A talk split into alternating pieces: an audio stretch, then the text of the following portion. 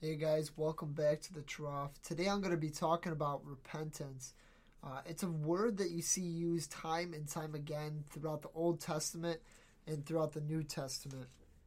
It's commonly referred to as just the words repent or repentance, or you see to turn back, to turn towards. Um, so I'm going to dive right in. There's multiple points to today as to like what it is, what you get, what what is the point of it, what are you repenting from? What are you repenting to? Um, to really understand what it's all about. Uh, to start, I want to dive into what is repent. What is repentance? Um, repent in itself, coming from the Old Testament, which was written in Hebrew, comes from the root word shuv, which simply means to turn back. So it's like making that U turn in life. You're turning around, you're headed in one direction, now you're going to turn in the other one, and you're going to choose this path instead. It's more than just a feeling you receive. It's more than the guilt or regret or shame or whatever it is. It's an actual course correction that you're turning from what you did and are doing and do, going about a whole new set, a whole new standard, different statutes, morals, different everything is going to be changed. But I don't want to get it confused, and we're going to touch on it later in this episode. That repentance does not equal renewing. They are two separate things. That repentance brings renewing. It's not one and the same thing. So in Greek now, if you move forward, which the New Testament was written in Aramaic and Greek and different languages such as that. So you go back to the Septuagint. Um, in Greek, it literally means changing of mind. So your your change of mind in in Hebrew, this goes back also. So I'm going to be switching back and forth between these two right now. Um, it goes from a change of mind that leads to a change in behavior. Repentance, the word in Hebrew, the like I said, the the root repent is shuv. To re, the word repentance, the action, um, is teshuva. Uh, needs nail, so your your and is to return to repent. So you are nailing, you're repenting back to the house of God, is how it would be used in the Old Testament, and I mean really in the the New Testament too. But this is the root of it all. So you are. Re- that you're nailing yourself back into the house of God. You're repenting through. You're driving yourself into the house of God. You're, you're, you're taking that GPS and you're rerouting it back that way. Um, as we all came from there, we are all headed back there. This brings in my first scripture for you, which is found in Isaiah 55, uh, 6 through 7. And it reads Seek the Lord while he may be found, call on him while he is near. Let the wicked man forsake his own way, and let the un- and the unrighteous man his own thoughts, and let him return to the Lord, that he may have compassion, and to our God, for he will freely pardon. Repentance does not mean renewing. Repentance does not mean forgiveness. These are two things that are commonly bound together. That is, and, and the essence of it all is kind of heretical because you do not there's nowhere in the Bible that, that anybody has ever said or done just ask for forgiveness. That's not in the Bible. Um, you repent from unbelief to belief in God, and there's many of us that believe in God but don't believe in His statutes and don't believe in His words and have questions about it, and that is normal. That doesn't go away after you, you know, bring him into your heart. You know, you have a true repentance, a true repentance of hearts, a heart change, a mind change, a behavior change to walk in that light. Um,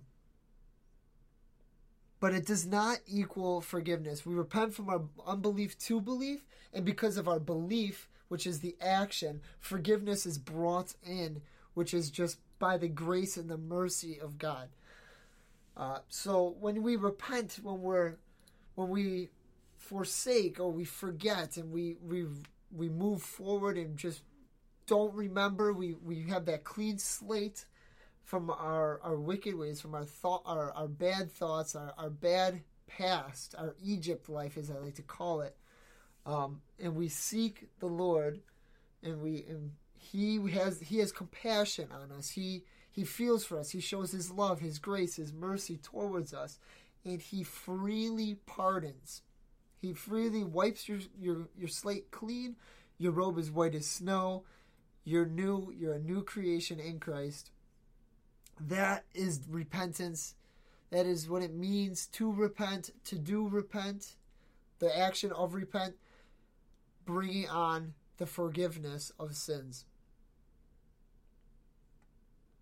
And to understand the why for it all, uh, if you do, and I'm hoping many of you who listen are either believers already and are walking the, the, the narrow path, or if you are not and you're a believer but you're unsure and you're not ready to, I hope today's episode can really help you find that, that ground to move forward in a relationship, not a religion, a relationship with Christ. But to continue, Isaiah 55, 8 through 9, so these are the next two verses following that. Um, it reads, For my thoughts are not your thoughts, neither are your ways my ways. For as the heavens are higher than the earth, so my ways are higher than yours, your ways, and my thoughts than your thoughts, declares the Lord. So he's speaking in this, saying that his thoughts and his ways are like the heavens, which is the heavens are just the skies, the this so it'd be like space and the skies and all that kind of stuff. How much higher they are from the earth, and the earth in the Old Testament was referred to the dry land on the ground. So how the how far apart those are, so much more are His ways, His thoughts higher than ours. He's the one that created us. He's the one that created everything around us. So for Him, His ways, His thoughts, His holy and good thoughts and ways are much higher than we could ever have. That's why we need Him. That's why we need His Spirit to dwell inside of us, to have that kind of interaction, to have that kind of fruit, to walk forward in that kind of manner. So once we come to an understanding, a recognizing that, you know, I clearly didn't make myself, you know, I clearly there is a creator out there. Then and we recognize that he is our creator, then then we understand, we start to see why and how he created us and how beautiful it really is.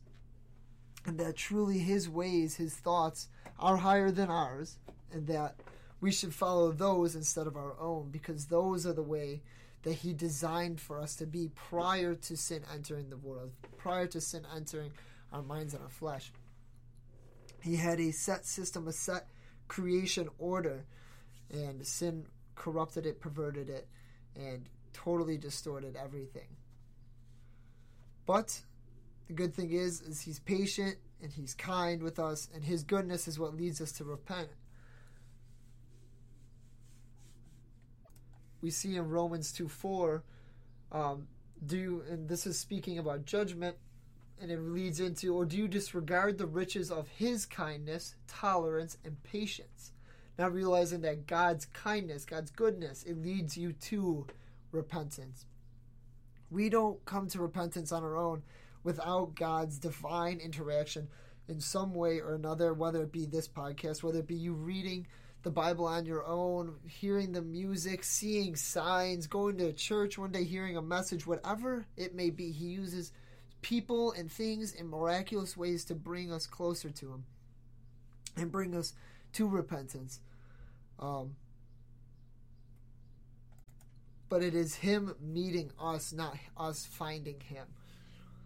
He is coming after us. His goodness is running after us. It's chasing us all down. And eventually, you're going to get tired of running that race away from Him. And it's going to bring you to the repentance and to bring you to the belief in Him and His ways and what He says about you and the world uh, we live in. But moving forward now, um, to understand repentance, I want to touch on what what we are repenting from first, and that is first and foremost unbelief. So, a biblical repentance is just repenting from unbelief to belief. A, a normal doubt, uh, which brings into a, a, like I said earlier, a, a change of mind leading to a change in behavior. So we have to understand that our mind and our, our behavior prior to is one way, was walking one path, and our behavior and mind and our, our, our thoughts repenting after the repenting and after coming to God are a whole different way. You're living by the Spirit, being guided by His light, um, which has two totally different roads uh, in two different directions. It's kind of like, you know, picture you're on the throughway and you're headed one way real fast, real fast, and you know, you have that median and you got to hit that quick U turn and you got to go through it and now you're headed back the other way. That is that is essentially the easiest picture to give um, for what it means to repent um, and to turn toward God.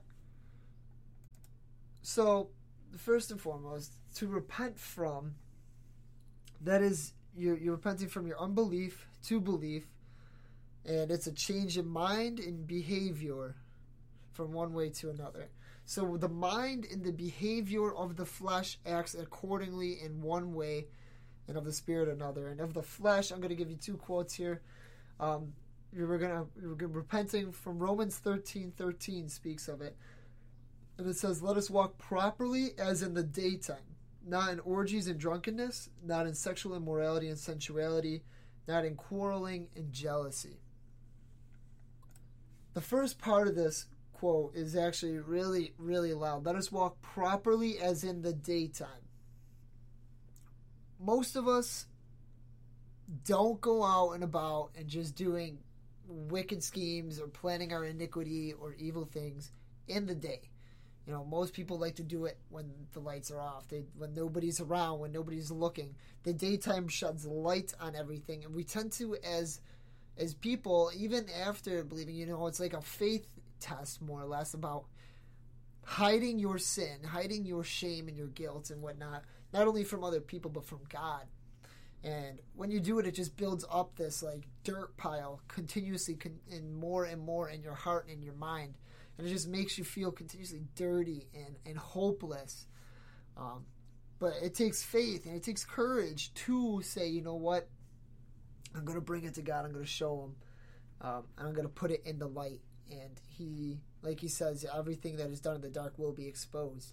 Um, when our, our, things that we do in the dark will be brought in the daytime. And like we like everyone that when everyone can see we tend not to act out in in un like approved more or less not only culturally but for us that are walking with Christ um not and unspiritually like an unholy more or less ungodly ways. We don't tend to walk that way in the daytime so others can see. We do it at night when there's barely anyone around or anyone at all around so that nobody can point a finger, nobody can say anything about what we're doing.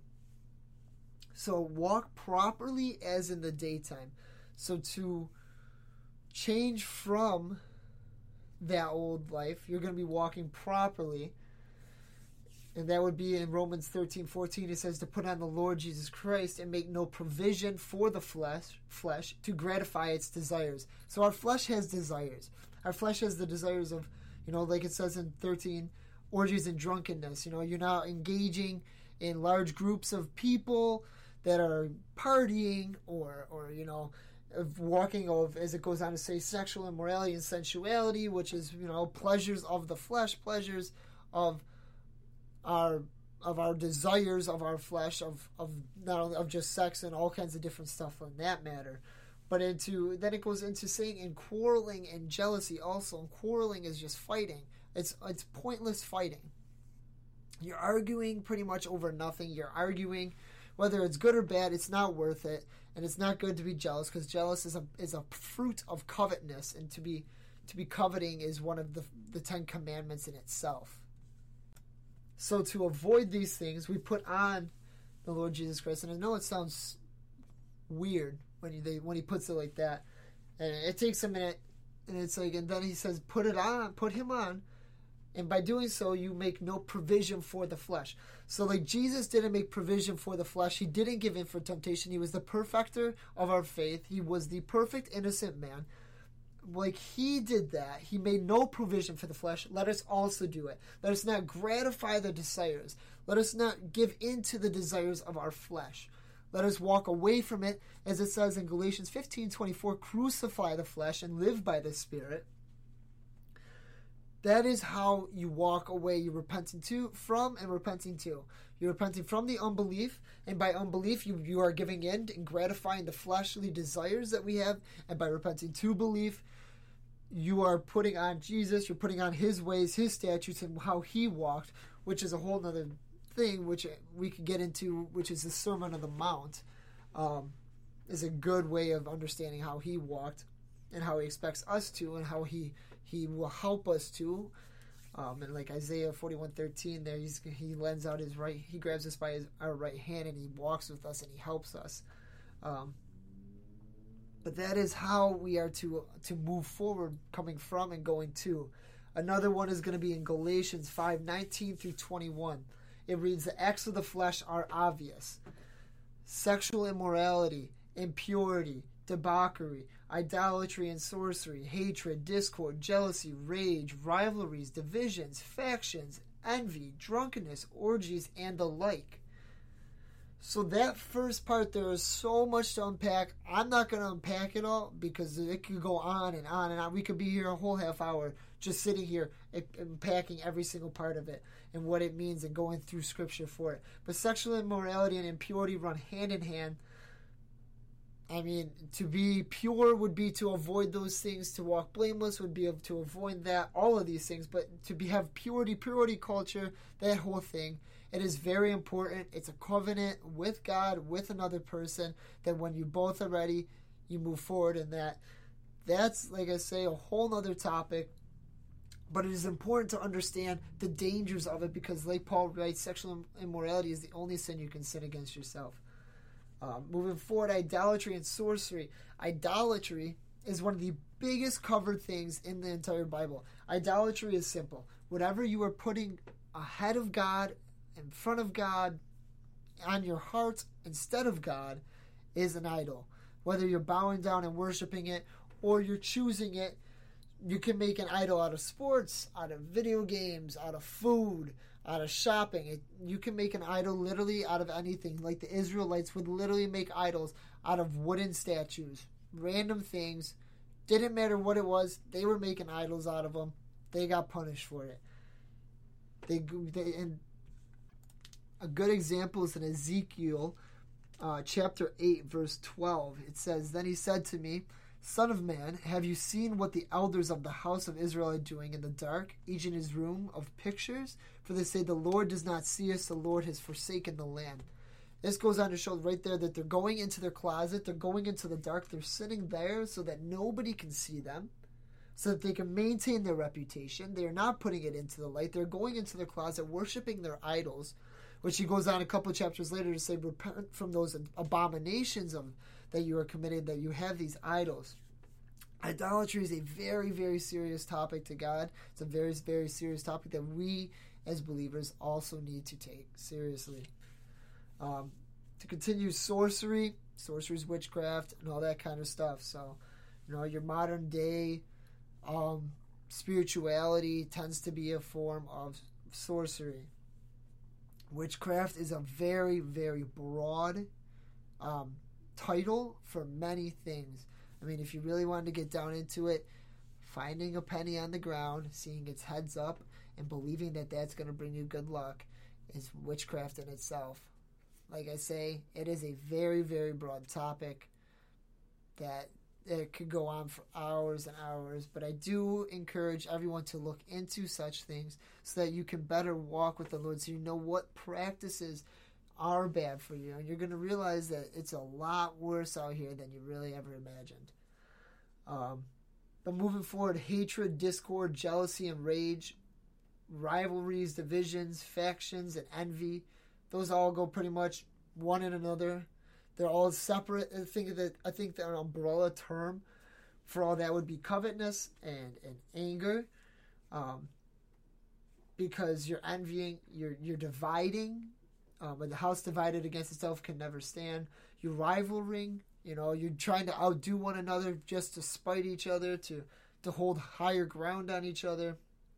Raging and jealous, covetousness. Um, you know, your discord and hatred. You're spreading lies amongst each other. You're gossiping in that sense. You're hating one another. We're not putting on love because love covers a multitude of sins, as it's mentioned. It's that kind of stuff that we want to avoid. And like I said earlier, drunkenness and orgies and the like. He goes on to say, I warn you, as I did before, that those who practice such things will not inherit the kingdom of God. And that kind of warning is like, it's a firing shot that these are the things to avoid.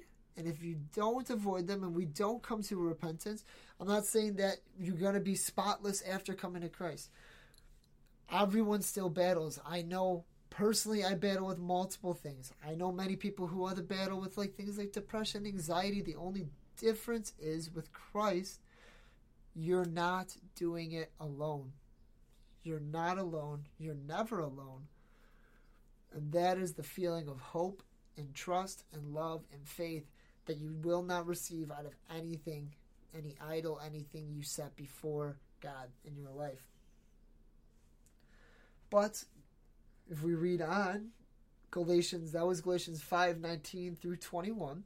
If you go into Galatians 5 22 through 25, he speaks on the fruit of the Spirit is love, joy, peace, patience, kindness, goodness, faithfulness, gentleness, and self control. Those who belong to Christ Jesus have crucified the flesh with its passions and its desires. Since we live by the Spirit, let us walk in step with the Spirit. Let us not become conceited, provoking and envying one another. So, how? So, we are repenting from all those things and coming to the belief of a mind, by that repenting, that change of belief. Now, like I said, repentance brings on a change of belief, a change, a change of mind, and that brings on the renewing. So, the repenting from is the old habits repenting to is the renewing portion of what um, repentance brings, what it what it can what it, it encourages and does for us.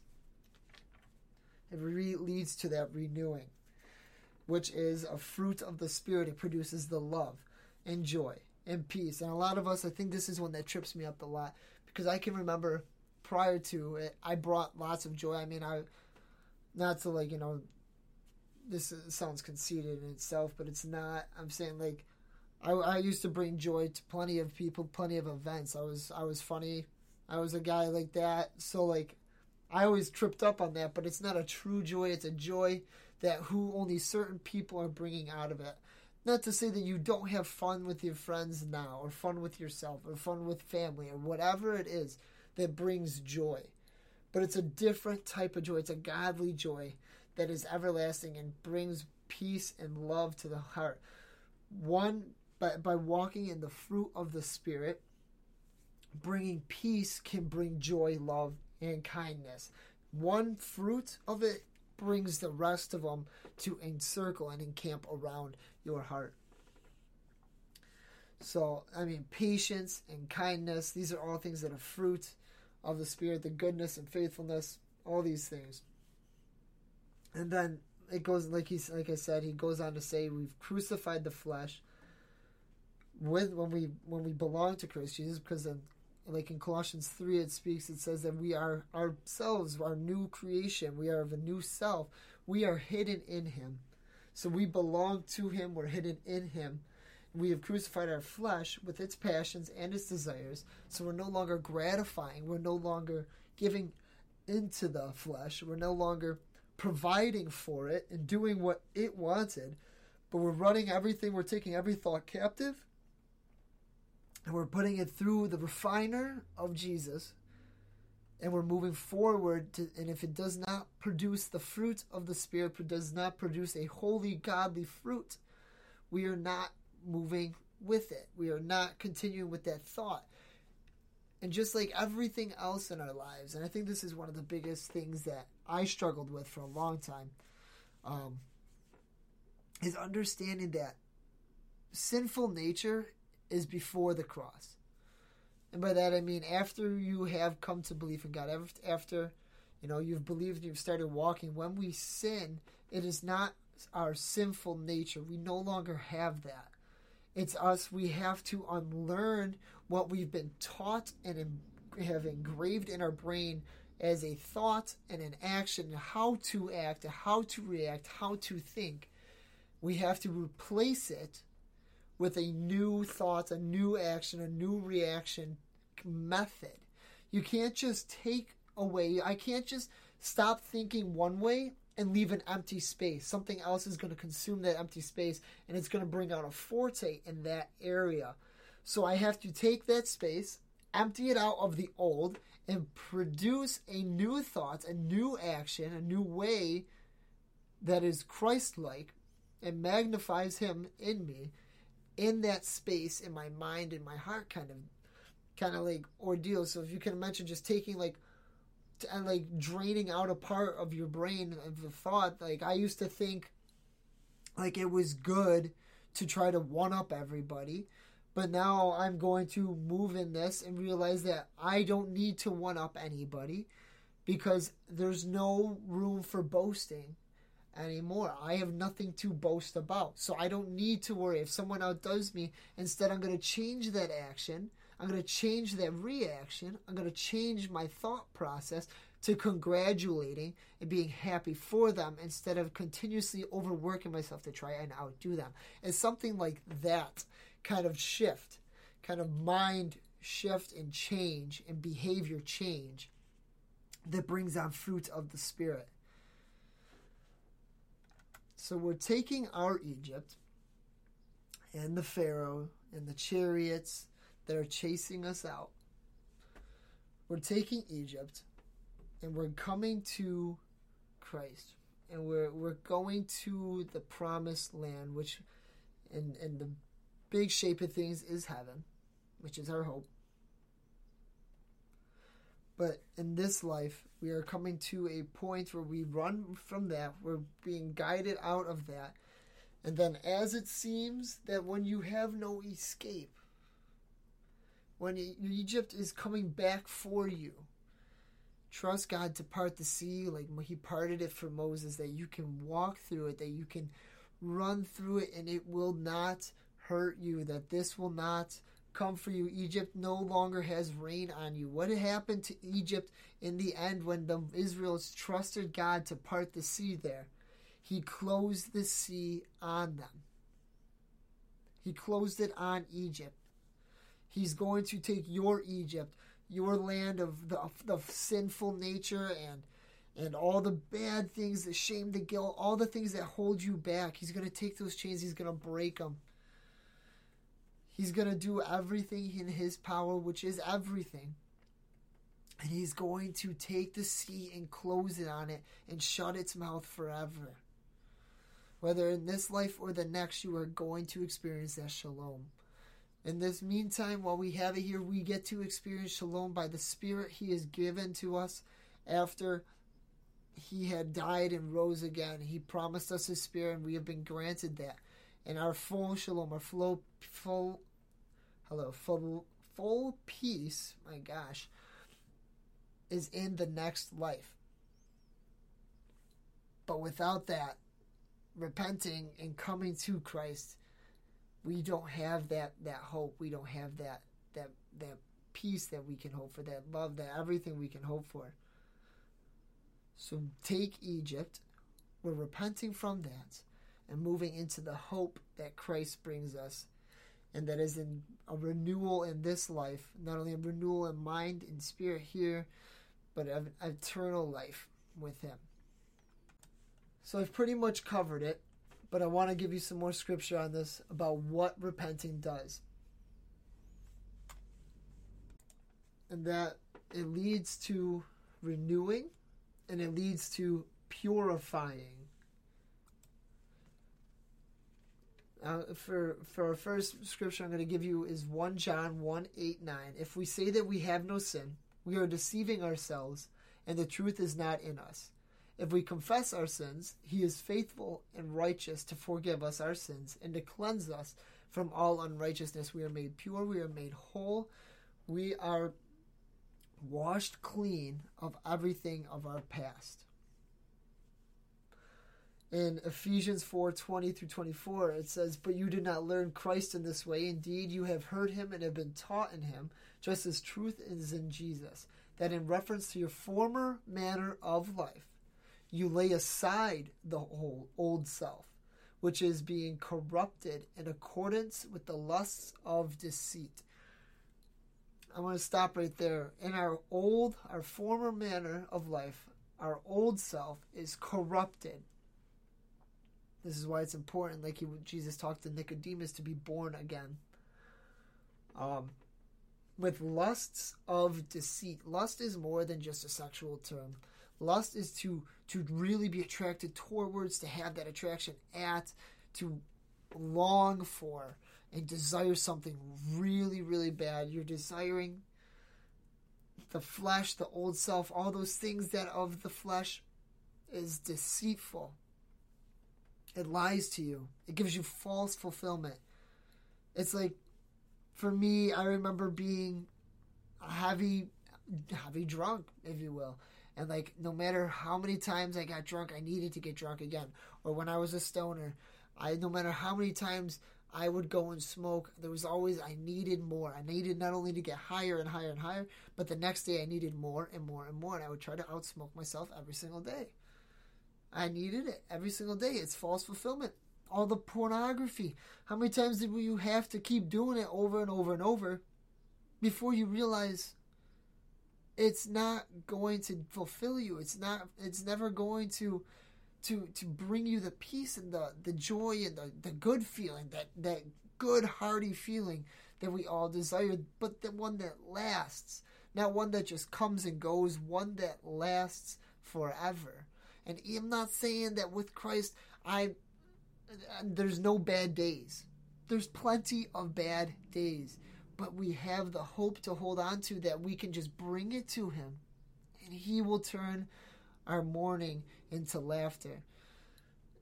Our crying the night before comes the joy in the morning. That whole Bible verse there, you know, it, it's true. It doesn't even just mean that we have to sleep it off. It means that bring it to Him. He's going to turn the tears, He's going to wipe them away. He's going to turn those tears into cries of laughter.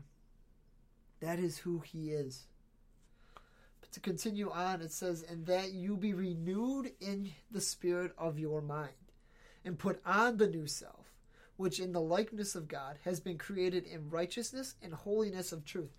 When we are renewed in mind, and that is purified and sanctified, and is the will of God on our lives. The will of God is more than just the plan and the purpose He has for you in your career field or your family field or whatever it may be, it is also to be sanctified and to be made holy and righteous and justified before God.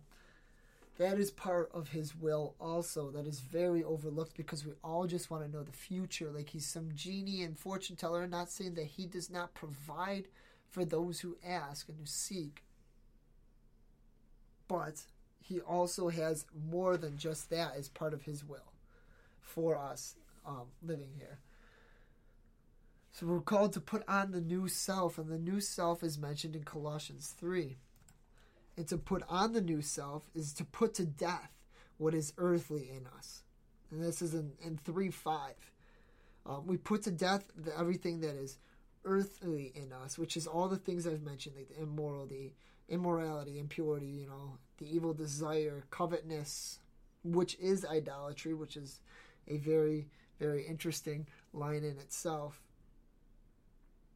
Um, and it goes on and he says, Do not lie to one another, seeing that you have put off the old self, which is the same language we're seeing here, with its practices. Practices are, are transgressions, because um, there's sin, transgression, and iniquity. Sin is to miss the mark, transgression is to practice sin, and iniquity is to you practice sin so much you you're just bad at doing anything good at that point. Um, so put to put to put away those the transgressions and put on your new self, which is being renewed in his in, renewed in knowledge after the image of its creator. When by putting on this, we are God's chosen ones and holy and beloved. And He gives us compassionate hearts and kindness, humility, meekness, and patience to bear with one another, to forgive one another, to put on love. And it goes on and on and on. And it says, and even let the peace of Christ rule in our hearts, to which we were called in one body, and be thankful. All these things are fruits of the Spirit, are fruits of renewing in our minds. And it brings us ability to bear fruit, which I mentioned earlier in Galatians 5:22, which is the fruits of the Spirit. Speaks about it in Luke 24 that Christ's suffering and rising from the dead and all this was his in his name is repentance and forgiveness of sins. So in his name we repent and in his name we are forgiven. And in his name we are renewed and purified and sanctified. It, it, it's just a constant cycle that everything revolves around him. But moving forward, I want to read a passage from Ezekiel, which is really the reason that it was spoken to me. I, I have been talking to God about doing something about this for a little while now. Um, and he really spoke to me because I've been I've been diving into Ezekiel a lot lately.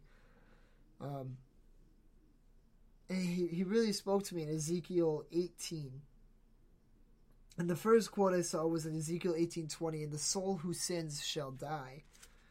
And then if you move forward to Ezekiel 20, it says, "So I led them out of the land of Egypt and brought them into the wilderness." I gave them my statutes, which are his rules, his laws, and made known to them my rules, by which if a person does them, he shall live. So that that was the first thing that really struck out to me is just one who sins dies and one who does his statutes lives. It's so and there it misses that middle ground here. And in the middle of those two two lines in itself, there is a meaty section that speaks about it all. And it tells you in, a, in 1821 But if a wicked person turns away from all his sins that he has committed, and keeps all my statutes, and does what is just and right, he shall surely live, he shall not die. That doesn't mean a fleshly death, it means a spiritual death here. None of the transgressions that he has committed shall be remembered against him. Our slates are wiped clean, and everything is new in us. We are made new.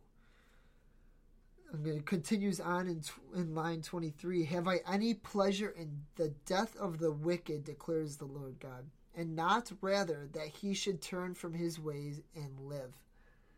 God, I think the biggest misconception and the biggest thing is when is people who believe that God wants death, uh, because we live in a world of death and it's not what he wanted. It's not his intentions. And and for all people who are not followers, his intentions for them, which is not very good or very truthfully and rightfully displayed by the church, is that he wants them in the kingdom too. He doesn't just want the already believers, he wants the not believers yet in the kingdom too. And the problem with the church today, and I'm not going to sit here and complain about it, I'm not going to sit here and rant about it, but the problem we face the most is that everyone does things on their own accord and does not do things out of love, which was his greatest commandment. And by not doing them, showing the grace, extending grace, and extending mercy, and showing love, it takes the wicked and pushes them, and takes the wicked and takes the non believers yet farther away from God's heart and farther away from ever coming to the truth. But to clarify once again, God does not take pleasure in death, and He does not take pleasure in people choosing the opposite of what He has for them. It goes on further down said in, in, in 1830, and it says, Repent and turn from all your transgressions, lest iniquity be your ruin. Turn from transgression. Turn from the practice of sin that we just saw in Colossians. And let unless unless iniquity will be your ruin if you do not do so. Iniquity is just being bad at doing good. Like I said earlier, it's bad being just so far gone off of it that you've practiced it so well that you are nowhere near the heart of God anymore. And iniquity is more and more and more of what we see today.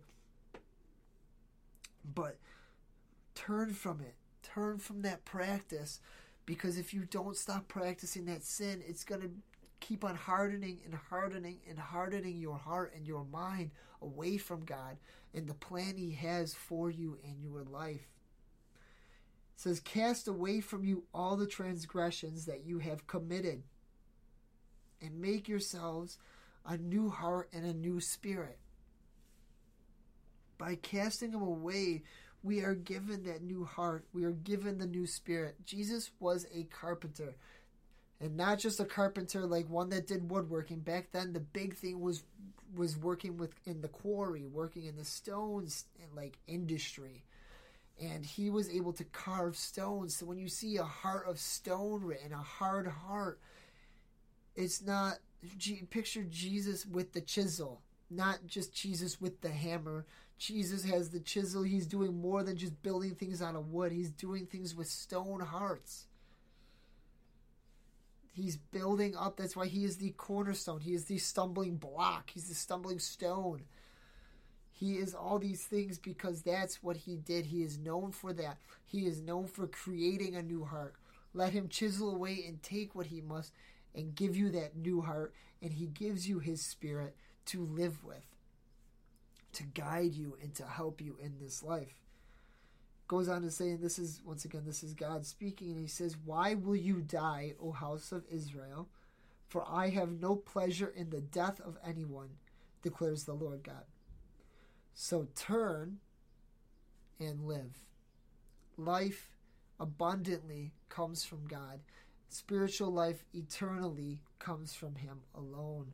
And it comes through believing in what Jesus did for us when He was alive when he came in his ministry and his dying on the cross and his resurrection on the third day, coming back up into Pentecost and giving us the Spirit.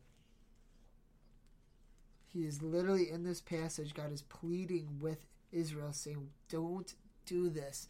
Turn from the transgression, turn from the sin. It will ruin you. I want you in my house at my feast. Turn to me and live. Which brings on the celebration of repentance.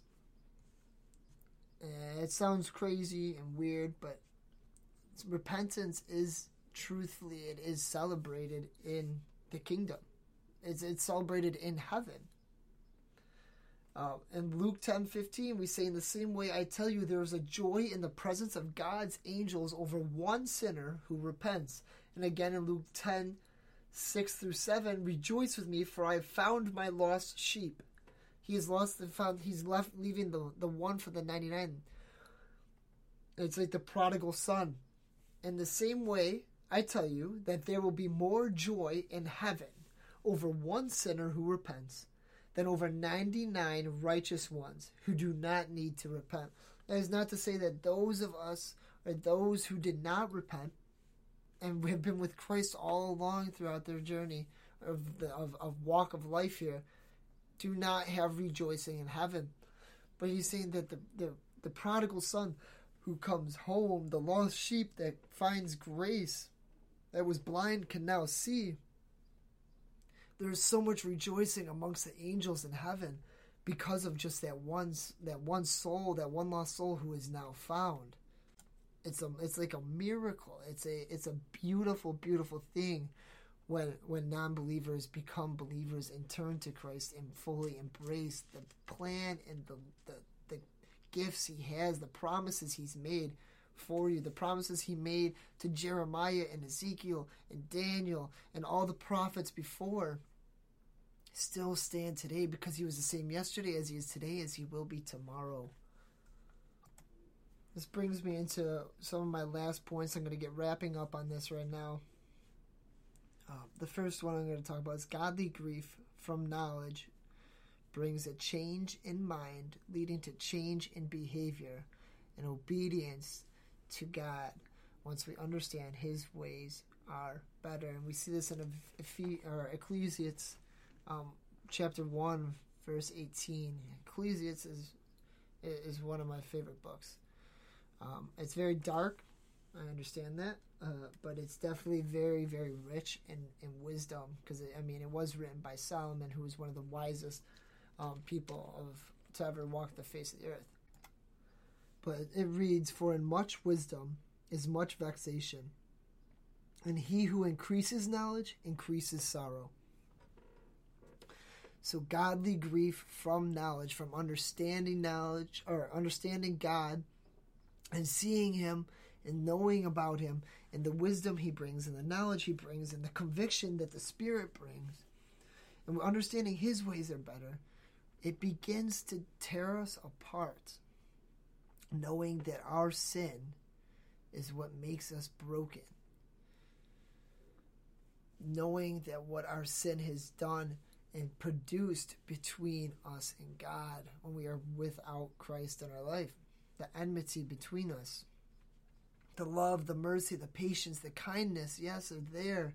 But there's this enmity until we have the acceptance of Christ into our life.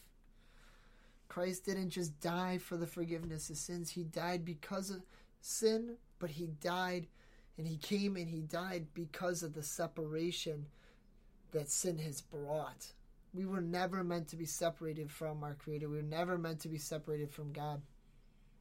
And that is why He had to come and die for the forgiveness of sins so that we could once again, one day, on that glorious day, be reunited with Him in heaven. But those, so once we gain the knowledge, we understand God, it brings us this, this sorrow, this hopelessness. I mean, it, it brings us a, like a, a, a, dirty feeling, a lower, a lowless, a, a lowliness, and a contrite spirit.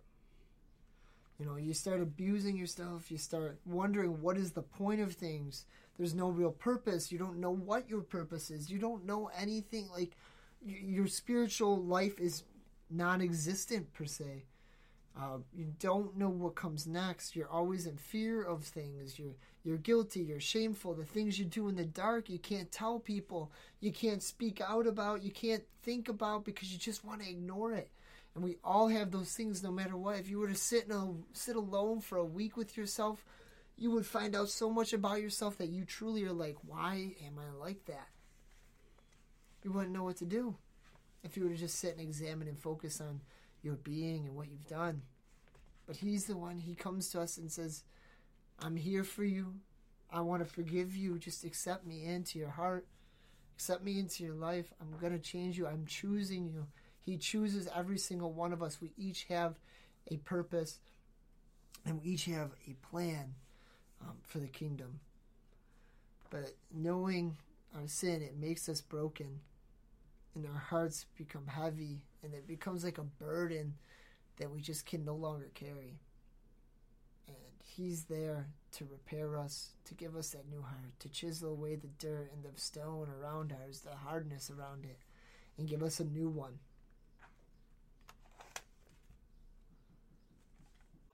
We were chosen for more than what just plain old life has given us. You were made to fly. We were not made to just be here and this is it. Like that's the end of it. Like at the end of the days, you know, wipe the dust from your hands. All right, that was good. That was done. Glad it's over. And we're made for so much more.